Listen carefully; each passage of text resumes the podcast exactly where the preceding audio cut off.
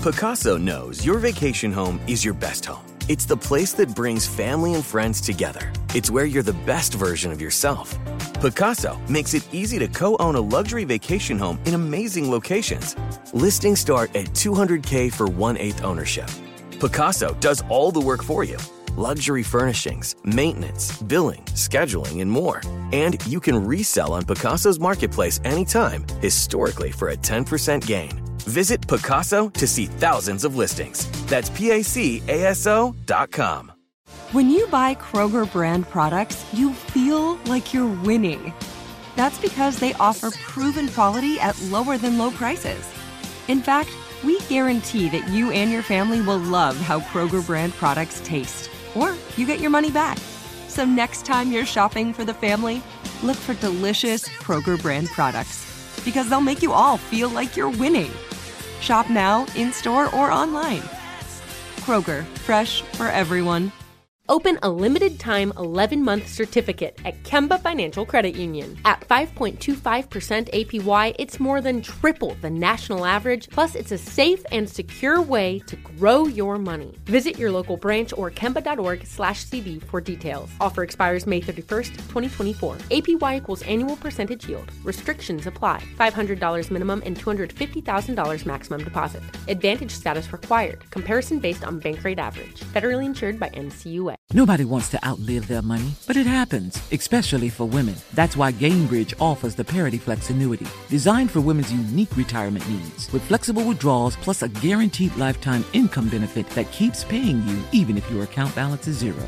Gainbridge is helping build a better financial future for women. Retirement income you can't outlive is the ultimate flex. Start saving now at Gainbridge.io. Visit Gainbridge.io slash ParityFlex for current rates, full product disclosures and disclaimers, and other important information.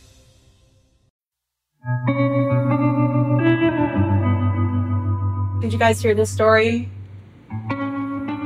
Bob had helped drag back a tree behind the Stryker and spent a whole day trying to chop it up so that it could never be used again as cover for American soldiers.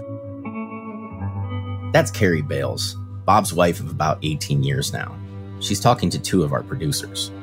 What came to my mind when hearing these details was where was the support? I'm thinking to myself, this makes me sad, but if it were somebody else, if it were a different guy, Bob would have seen it and have reached out and given support.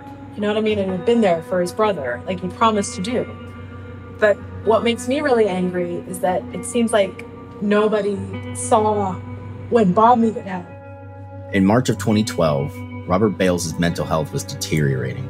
But back in their family's home in Seattle, Carrie was in the dark.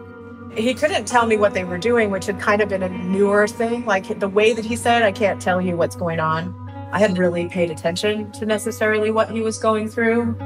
I honestly think I didn't have a good understanding of everything.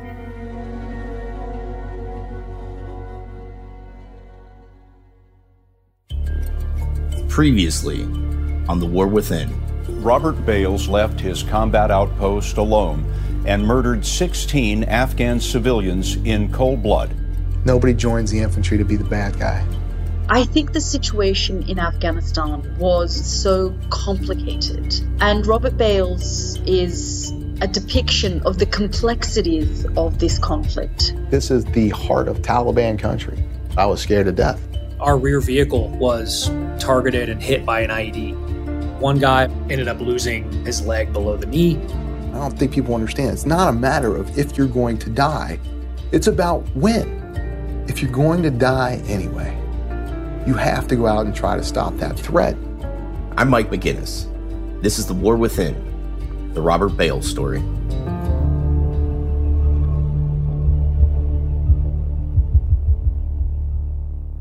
Before deploying to Afghanistan in December 2011, Staff Sergeant Robert Bales had already done three tours in Iraq.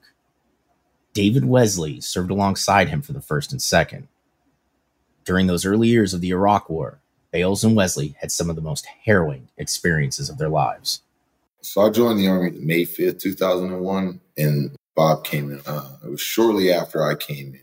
We were in the same platoon. So I met Bob, and I just remember how vibrant this guy was, right? It was almost like uh, the best politician in the world. You know what I'm saying? Like an honest politician, like he's not afraid to share his mind. You know, he was that guy. Many people enlist in the service straight from high school or college. For some, the military is their first employer. Bales, on the other hand, enlisted when he was 27. Among the guys at his rank, he had a level of maturity and discipline that stood out. One of the fondest memories I have of me and Bob was my girlfriend was coming over, and this guy was on uh, charge of barracks. And as my girlfriend was coming in, you know, he had said something kind of messed up, uh, kind of fucked up to her. And I was told about it. So I was like, all right, man. I go up to his room, and Bob was up there already. And of course, I wanted to fight. There's no ifs, ands, buts about that situation. Like, you said something inappropriate to my girl. I feel like you're a soldier, I'm a soldier, you know better. We got to fight. And Bob was there to stop us. And I remember him saying, think about what you're going to lose. This guy isn't going to make it in life. You're going to give up everything for this guy. And I just remember thinking to myself, like, man, I really want to hit him though. and Bob was like, I know you do, man, but you can't, bro. You can't. And that was like really who he was as a person. Like, do the right thing. Do the right thing. It's a concept that a lot of the people who enlisted after 9 11 took to heart. After all, they felt it was their patriotic duty to fight for their country. But once it was time to deploy to the Middle East, idealism clashed with the harsh reality in front of them. When we went over there, we thought 50% of us weren't coming back. They had kind of a going away parade. They've got this old general up there talking and saying, you know, you guys are dragon slayers. You know, you're going to go over there and slay the dragon. And, you know, many of you aren't coming home. And, you know, that kind of thing. You know, so in your mindset, you know, you're thinking this is going to be like Vietnam. You know, you're going to go over, your buddies are all going to die. Getting ready to go you saw the absolute worst in people. One guy threw himself down three separate flights of stairs so that he could avoid the deployment. Everyone was scared. Everyone. And I remember us being in the cantonment area and we get ready to go. And this eerie, just quiet comes over everything. No one wants to talk. Nothing. And it's time to go. And once we went across that line, we knew it was game time. I just remember thinking, man, I hope I die quick. Once you're being shot at, I think either you fall away or you embrace it. There were guys that were super soldiers when the bullets weren't real. You know, guys that are fit, he screams the loudest, he runs the fastest, he lifts the most weight, and you put him in a combat situation, you would be like, ah, oh, that guy, he's not going to make it. Bob Bales, by most accounts, he was somebody that you could trust out there. Bob was always on ready. He wanted to make sure everyone was protected. I don't remember Bob freezing like some of the other guys did. Uh, he quickly separated himself as one of those people that wanted to fight. He wanted to go home.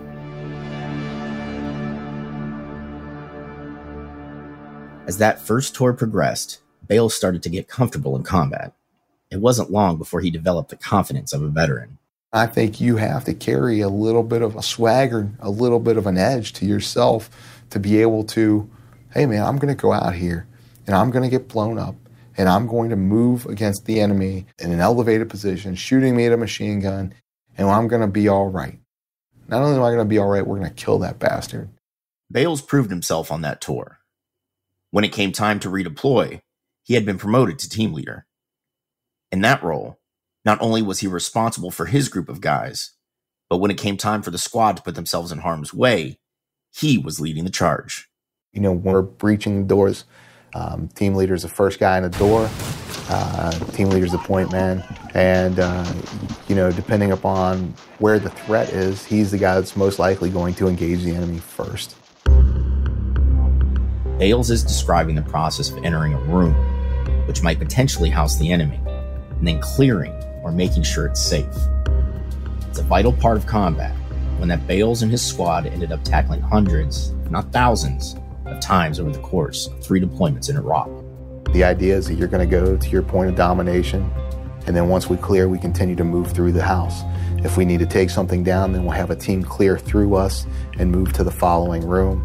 And uh, we just do it over and over. It becomes so uh, methodical. You've done it so many times, you don't even think about it. It just, it's like water flowing in a pitcher.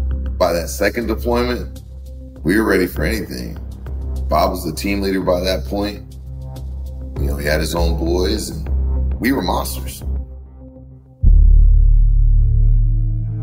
I look like a freaking monster, you know, like, and that's kind of where I'm a little worried about now, you know, of like the monster.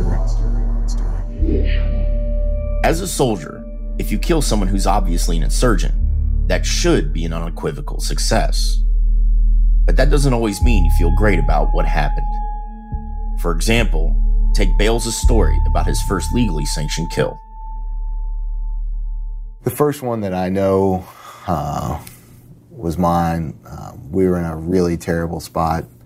Um, we'd been running pretty hard for a while, and um, it was a kid, and uh, you know, it was one of those things you just wish you hadn't done. You know, you one of those things where the kid jumps off, he's shooting an AK. You know, I'm kind of behind some cover. I could have just let him shoot the AK out. You know, I remember shooting him in the leg you know, with the yaw of the bullet, the tumble of the bullet doesn't kill him. And so, uh, you know, I remember coming up and shooting him in the, in the chest and then finally in the face. Um, it was what it was, you know what I mean? An AK 47 will kill you, no matter who's firing it. For many, that's a threat that has to be mitigated. David Wesley agrees. I think it was Eisenhower that said, War isn't about going and dying for your country. War is about making the other sorry bastard die for his. Right? So it's like you you kind of adopt that mindset. And um, if you stack my life against the life of any person, and my kids depend on me, my wife depends on me, I choose me every time.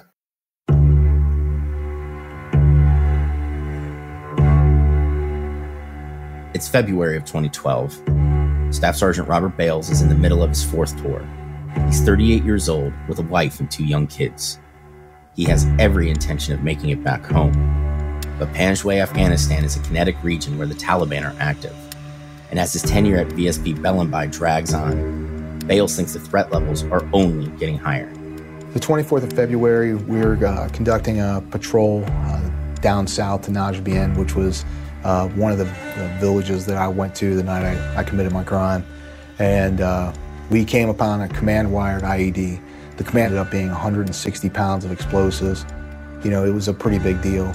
That command wire led back to Haji Wazir's home. Bales tells documentarian Paul Pawlowski that he suspected that Haji Mohammed Wazir was cooperating with the Taliban.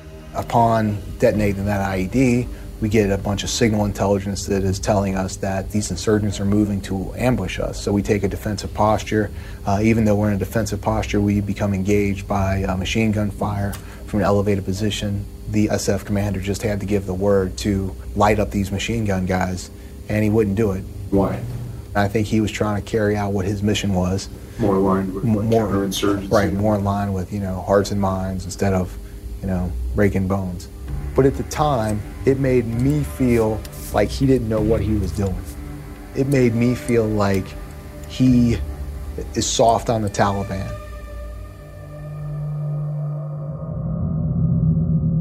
Uncovering 160 pounds of explosive material just a mile from your base can be unsettling, to put it mildly. Bales was still on high alert two weeks later as unnerving incidents kept piling up. Bombs in a nearby house, an IED that took off a soldier's leg, a huge tree trunk in the VSP.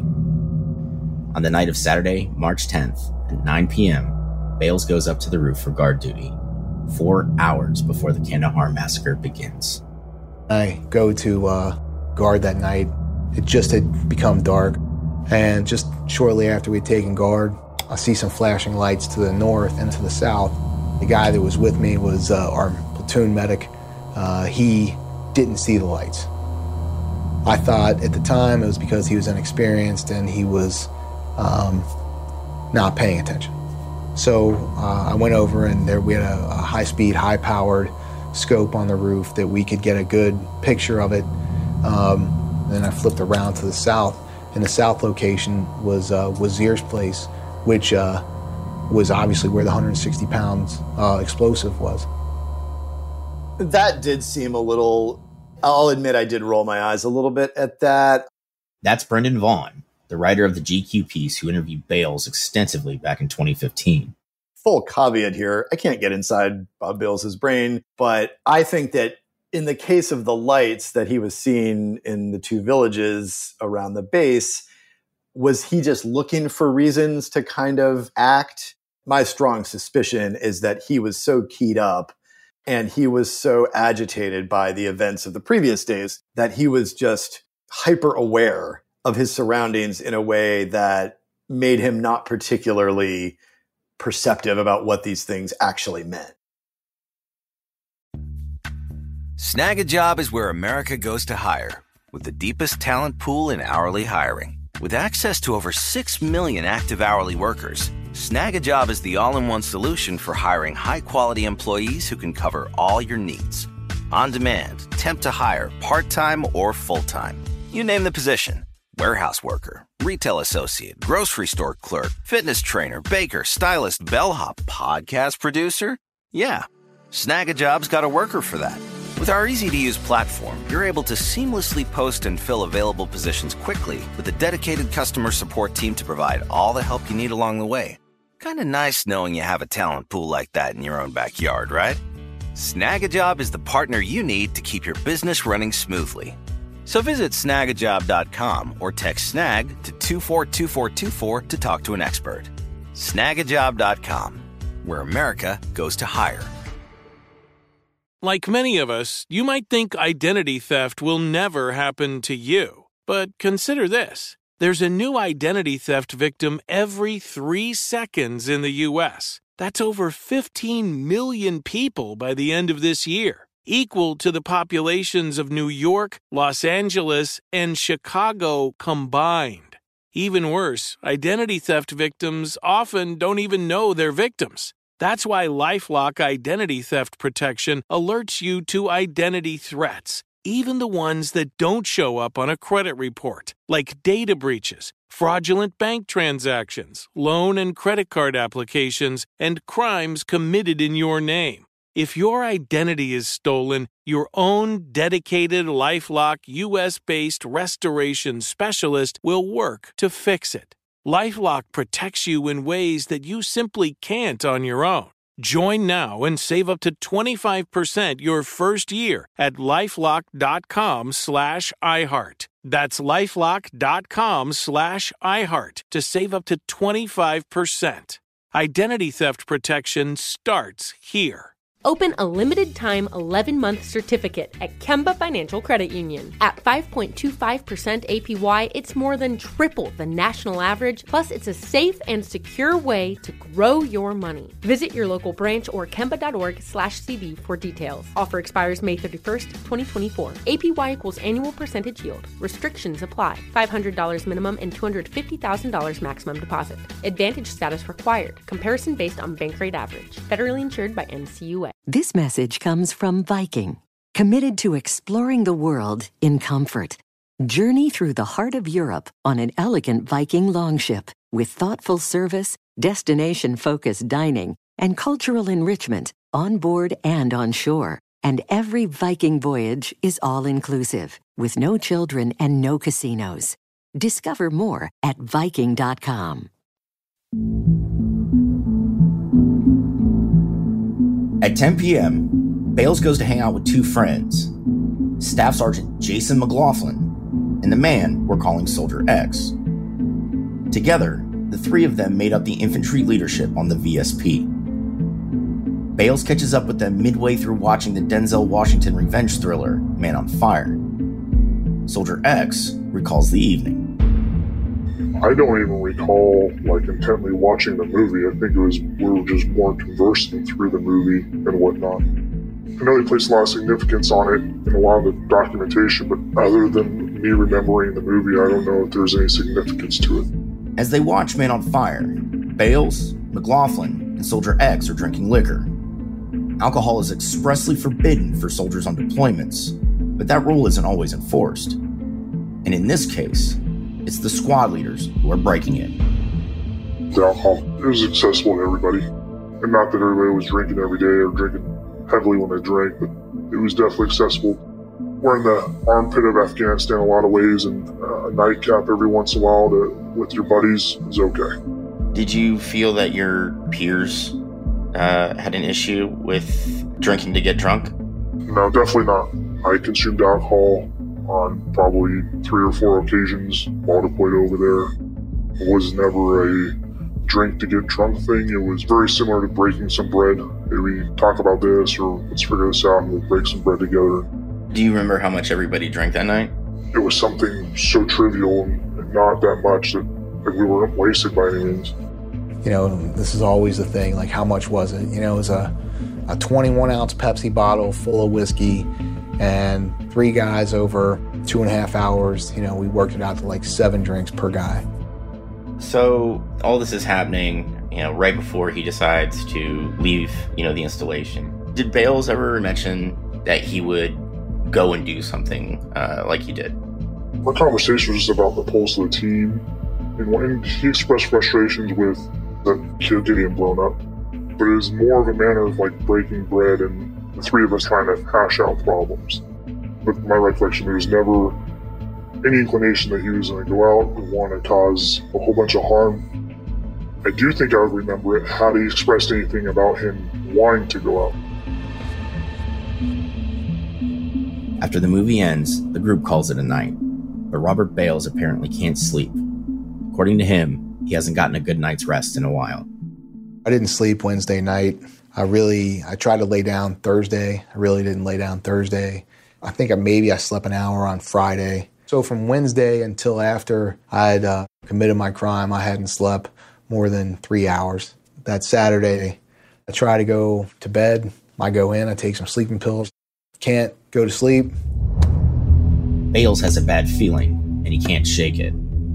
So at around 11:30, he wakes up Clayton Blackshear, a Special Forces sergeant. Bales' squad was in Afghanistan to support the SF, so this was clearly his superior. I go see the guy that uh, is responsible for the VSP, and I'm pretty much tell him, I'm like, hey man, we need to go do something. You know, this is some bogus stuff. And uh, he said basically, you know, mind your own lane. This isn't your business. Go to sleep. You know, you need to take care of your guys and worry about your lane. This is our lane. Screw you. He didn't say screw me, but that was the way I took it. Bales is adamant. He's seen the flashing lights from the nearby villages. It's just not sitting right. So I leave, I go back, I sit in my CHU for a while, and I'm like, you know, it's closing in. You know, it continues to get worse and worse every day. You know, it's the anticipation of death, probably way worse than the death itself. It's terrible. So when you uh, kind of made that decision, was it originally to observe, or what was it? What was kind of going? What did you did you hope to do? I hope to get out there, find guys who are planting IEDs, shoot them, and come back. Maybe I'm a little naive. I think I can make a difference.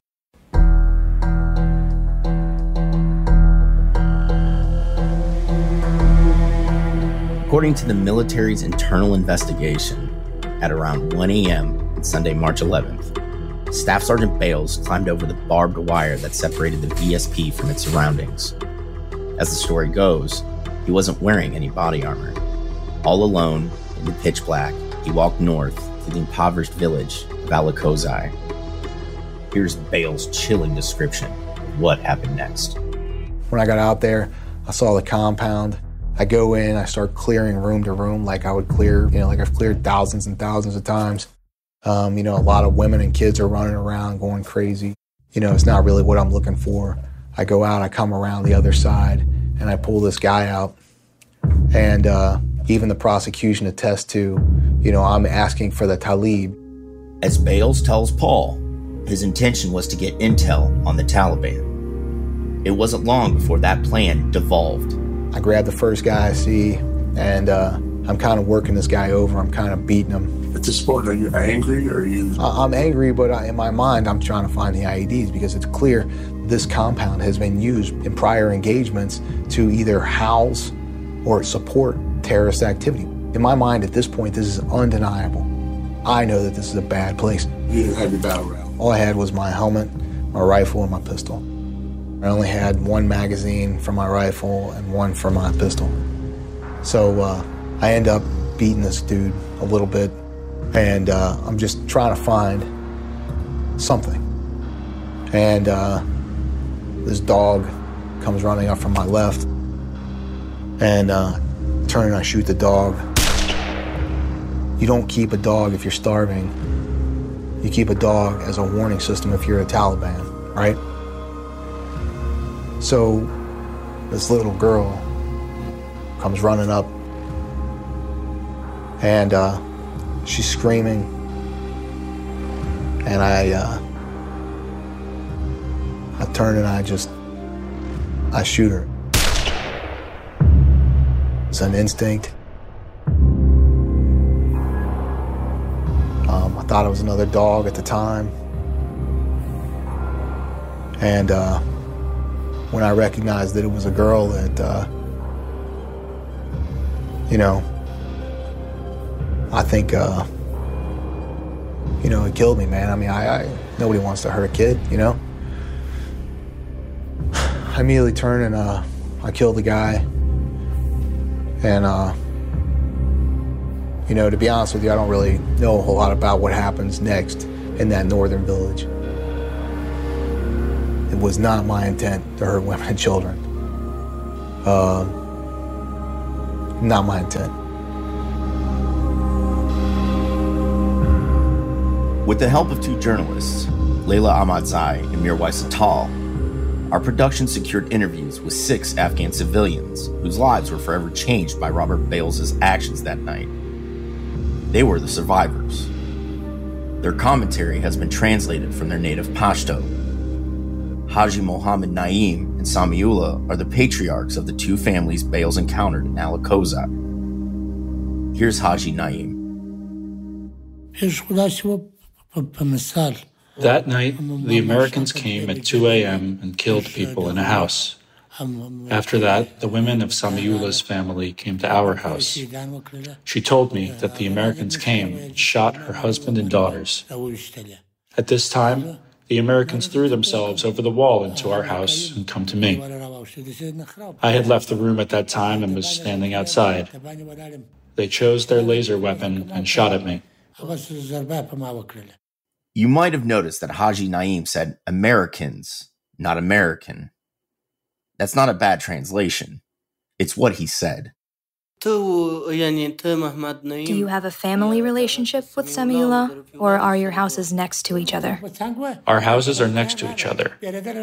When the Americans came, Samiullah's family all entered our house out of fear. The American soldier stood at the gate of the room and shot all of the people inside the room. Did they shoot you above your leg or somewhere else? No, they shot above my neck and the bullet hit my jaw. After that, I fell and I was not aware of myself. I was unconscious for a long time.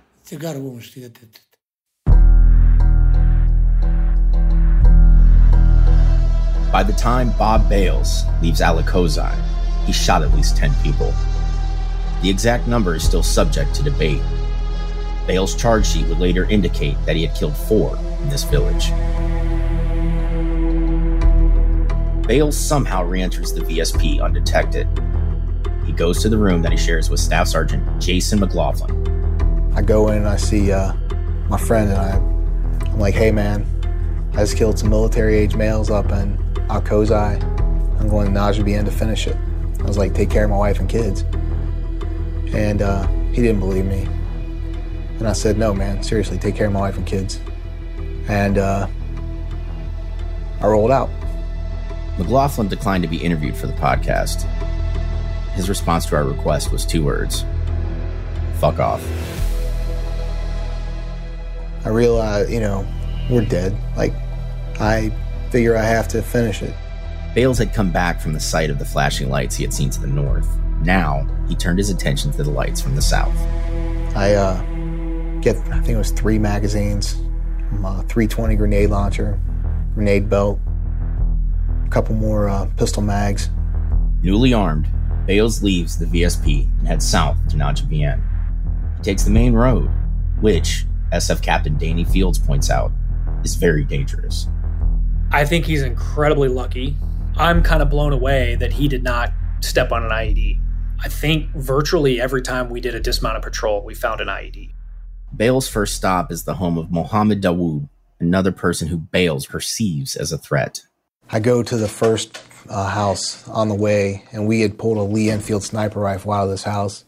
In my mind at that time, I think I was on autopilot. Um, you know, I was trying to, in my mind, stop the people that were trying to kill us. I go in, I drag the guy out away from his family, and I kill him. We believe that his sons had been responsible for shooting another American earlier. One of those sons was Hikmatullah Dawood, although he probably wasn't who Bales was referring to. Hikmatullah was nine at the time. Robert Bales entered the house at night. The gate of our house was weak, it was a little broken. When he entered the house, he first took my father's hand. He said in English, Taliban, Taliban. We did not understand. We do not know our Pashto properly, let alone understand English. He took my father to the front door of the room and shot him above his head. When he shot my father, he then came to me and knocked me down. Another brother of mine was also there, who was four months old at the time. Robert Bales held a gun over his head and asked us where the Taliban were. Now think about what we should say to this. Bales continues on to Haji Wazir's compound, the place they had dug up IEDs two weeks before. I end up going to the second place, is where we pulled 160 pounds of explosives out. Here comes this dog. Dog comes running at me. I shoot the dog. There's one room with a light. It's got a kerosene lantern in it. As I approach the room, I go in too deep and I'm exposed from behind. I get smashed over my back left hand side with a shovel. So I reach back and I grab the guy that hit me in the back and I flip him uh, into the room. And I basically spray the room. I put my weapon on burst and I empty the magazine kerosene lantern turns over. Some of the blankets catch on fire. Um, there's a bunch of dead people in the room. Uh, yes, I realized that there were women and children in that room. And as I'm leaving, um, there's an elderly lady who surprises me around the corner. Um, I shoot her with a pistol, and uh, she grabs onto me, and I'm just trying to get her off of me. I'm trying to push her off of me. And as I push her down, you know, I'm stomping her to get her off me. And uh, that's kind of when I think I came back to myself, if you will. You know, the autopilot kicks off. I realize, holy shit, you just killed this elderly woman. Bales killed 11 members of Haji Wazir's family. We don't have any eyewitness accounts from the Afghans here. There were no survivors. So uh, I didn't know what to do at that point. You know, like what do I do? So I pick up the elderly woman and I take her back in with her family. And the room's now on fire. So I put her with her family and uh, I put the gun in my mouth and uh, I just couldn't do it. I was too weak to do it. I really just wanted to uh, you know, I don't know, man. I mean, I don't know what. I really just uh, want to see my kids again.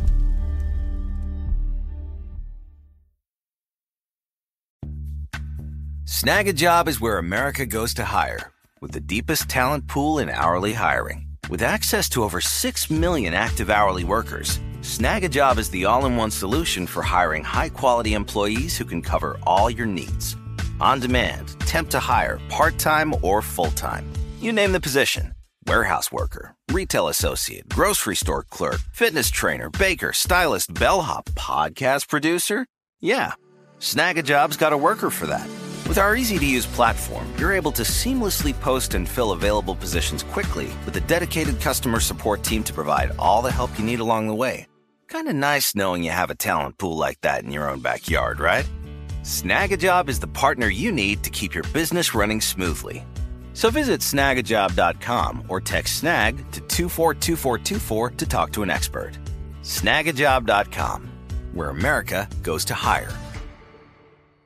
Open a limited time 11 month certificate at Kemba Financial Credit Union. At 5.25% APY, it's more than triple the national average, plus, it's a safe and secure way to grow your money. Visit your local branch or kemba.org slash CD for details. Offer expires May 31st, 2024. APY equals annual percentage yield. Restrictions apply. $500 minimum and $250,000 maximum deposit. Advantage status required. Comparison based on bank rate average. Federally insured by NCUA. This message comes from Viking, committed to exploring the world in comfort.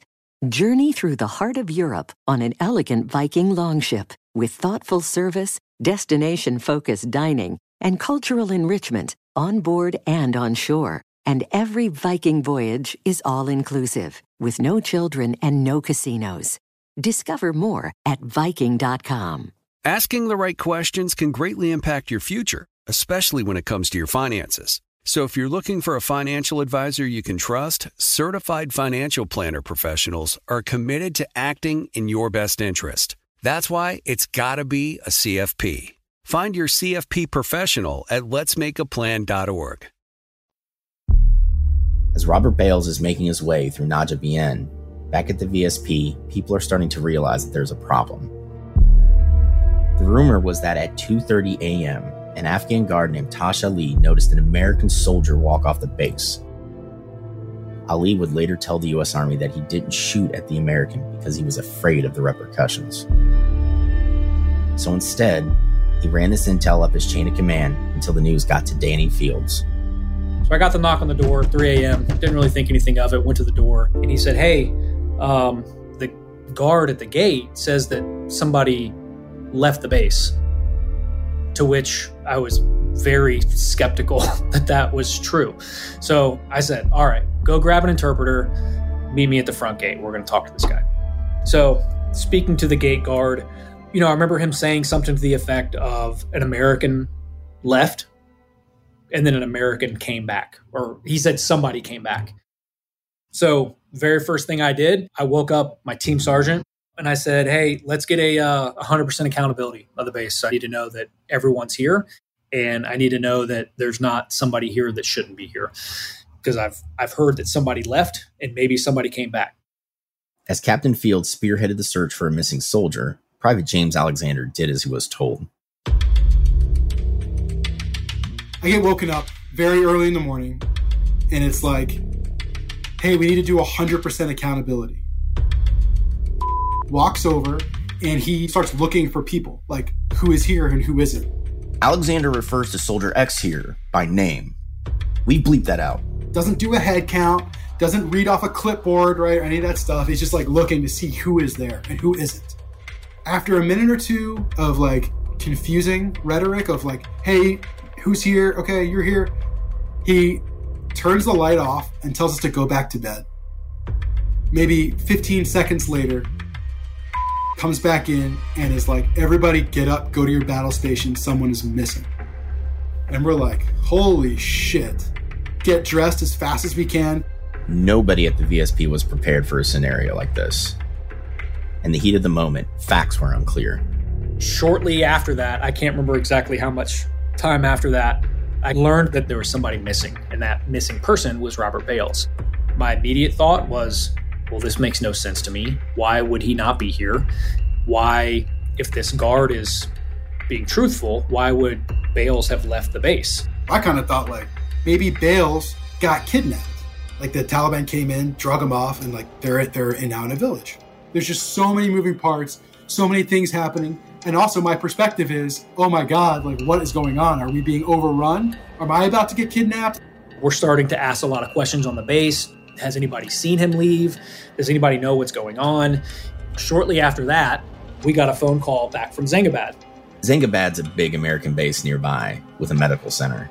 And Zangabad said, Hey, we just had some people brought in who have gunshot wounds. They said that they were shot um, in their house. Do you know anything about this? At this point, this is when we started to piece things together, right? We're like, all right, something bad is happening. Um, it's clearly with Bales because he's not here. We're getting reports of people being shot in an area where he seems to be. So something strange is happening. As soon as Robert Bales leaves Haji Wazir's burning house, he can tell that the United States military is looking for him. I go back outside and now I'm freezing. I go back and I get a, uh, a door cover and I uh, put the door cover around me and I start to make my way back to the VSP. As I'm making my way back to the VSP, these guys are shooting up flares. Apollo actually spots him on his AWS system, which is a targeting camera computer thing. He spots him in his uh, in his marshmallow coat, which is that big poofy coat, wearing like a cape. And that's when they like stack up a team outside to go get him. I told my team sergeant, "Hey, put together a small interdiction team to get ready to receive him." and, and interdict him on his way, whether he's coming back to us or he's bypassing us. We're going to stop him. Get the non lethal shotgun rounds, but do what you have to to protect yourself because we don't know what state of mind he's in, right? After suspicion that Bales was kidnapped, or worse, he's found walking alone back to the VSP. Fields taps Jason McLaughlin and Soldier X to receive Bales at the entrance. His drinking buddies from six hours before. So we go outside the gate a little ways and he comes running back, and I'm thinking, like, I don't know where this dude's mind's at. I don't know what the hell he's doing. He's out there hurting people. And I was pissed. And I'm thinking, like, I might have to shoot this guy. I might have to kill my platoon sergeant. So uh, I come back to VSP, and uh, they, you know, they got their guns drawn on me. You know, my friends, my family, they got their guns drawn on me. Sergeant Bales is absolutely covered in blood. And I immediately start rationalizing like the human that I am. Okay, Bales has killed his captors. He has broken free of his restraints and he made his way back and he's a hero and he's going to win all these medals for what he's done. And we put him in the medical shed as like a little detention area and put guards on him. At some point, I get a call in the radio Hey, we've got him. He's secure. And, you know, this is an image I'll never forget for my life. The door opens up and it's it's Bales. He's in you know a green T-shirt. He's in his ACU pants, boots, and he's just covered in blood. He's got blood all over him. Still not knowing what's happened at this point, I say something to the effect of Bales, "What the fuck just happened?" He says nothing. I ask him again. He says, "I'm sorry. I'm sorry." He sits down on the cot, puts his hand in his head, says, "I'm sorry. I let you down. I'm sorry." I said, Bales, what the fuck happened? And it was kind of creepy, but he looked up and he said, I think I need a lawyer. And that's when things kind of changed, right? Everything sort of changed when he said that. Soon after Robert Bales asks for a lawyer, he's escorted into a helicopter and flown off the VSP. About 12 hours later, his wife Carrie is doing Sunday morning errands in Seattle. I loved to go grocery shopping. I remember that day I was picking up ribs for my parents because they were going to have a barbecue. And I called them to say, hey, I've got this. They're, they're on sale. How many do you want? Or something like that. And my dad said, oh, yeah, I get those. And hey, did you see the news about that 38 year old staff sergeant that shot up some people in Afghanistan? And I remember it like, you know, time almost stands still when he said 38 year old staff sergeant, right? And I remember finishing my shopping, and I probably spent $200 on food that we never got to eat. I took the kids home and put them down for a nap and kind of waited for whatever was going to be next because I, I did have a feeling that it was Bob. And then I remember the next feeling was relief because I got a phone call and not a knock at the door because a phone call meant Bob was alive and I'd be able to talk to him again and he, he didn't die over there. So if I'd gotten a knock at the door, then it would have meant that it was over. You know what I mean?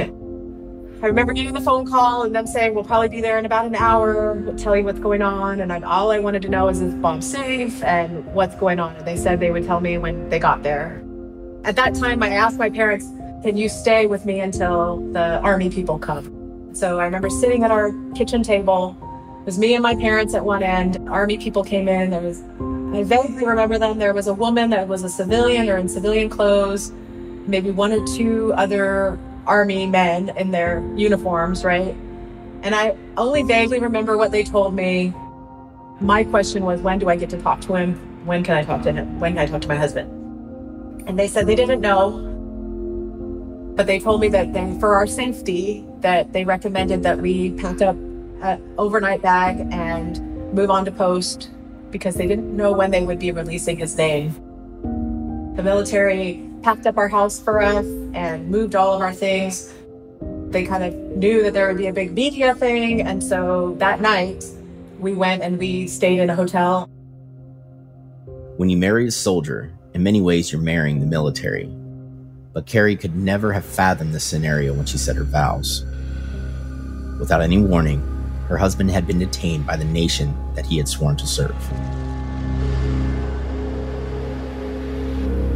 So, you know, this is going to sound kind of crazy, but I sit back and I ask, how did I get to where I'm at? Like, how did I get from, you know, being the good guy, uh, you know, being the leader of, of my group? I think I was a very good soldier to being in prison for the rest of my life. How did I go from one to the other? And I, I don't know the answer to that. We were in the hotel that first night. It was probably about midnight. I got a call on my cell phone, and it was Bob. And first thing out of his mouth was, You need to run. Something really bad has happened. You need to run as far away from me as you can. Get away, get safe, get the kids safe. Get away. There are very few times when I've seen or heard my husband cry. But we both cried at the end of that phone call because we didn't know what was next. We didn't know what was going to happen.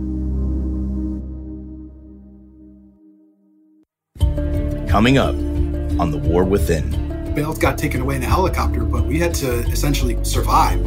Or flew me out of uh, Panjwai, and then I ended up here in Leavenworth, Kansas. And then uh, from there, I meet John Henry Browne for the first time. It just seemed fundamentally unfair to me that someone who we created and had four deployments should be treated the way he was being treated. So I was going to put the war on trial. Me and my kids definitely saw the media circus. It was surreal. It was like, this isn't happening to me. It was clear that the Afghan government had lost complete control of the situation. We were on a fact finding mission trying to figure out what the truth was.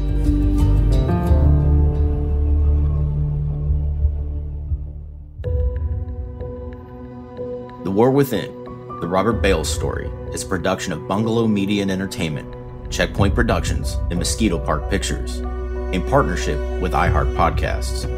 The series was created by executive producers Paul Pulowski and David Sheck. Executive producers for Bungalow Media and Entertainment are Robert Friedman and Mike Powers. The podcast was written and produced by Max Nelson and hosted by me, Mike McGinnis. Editing was done by Anna Haverman. Sound design and mix by John Gardner. Teddy Gannon was an archival producer.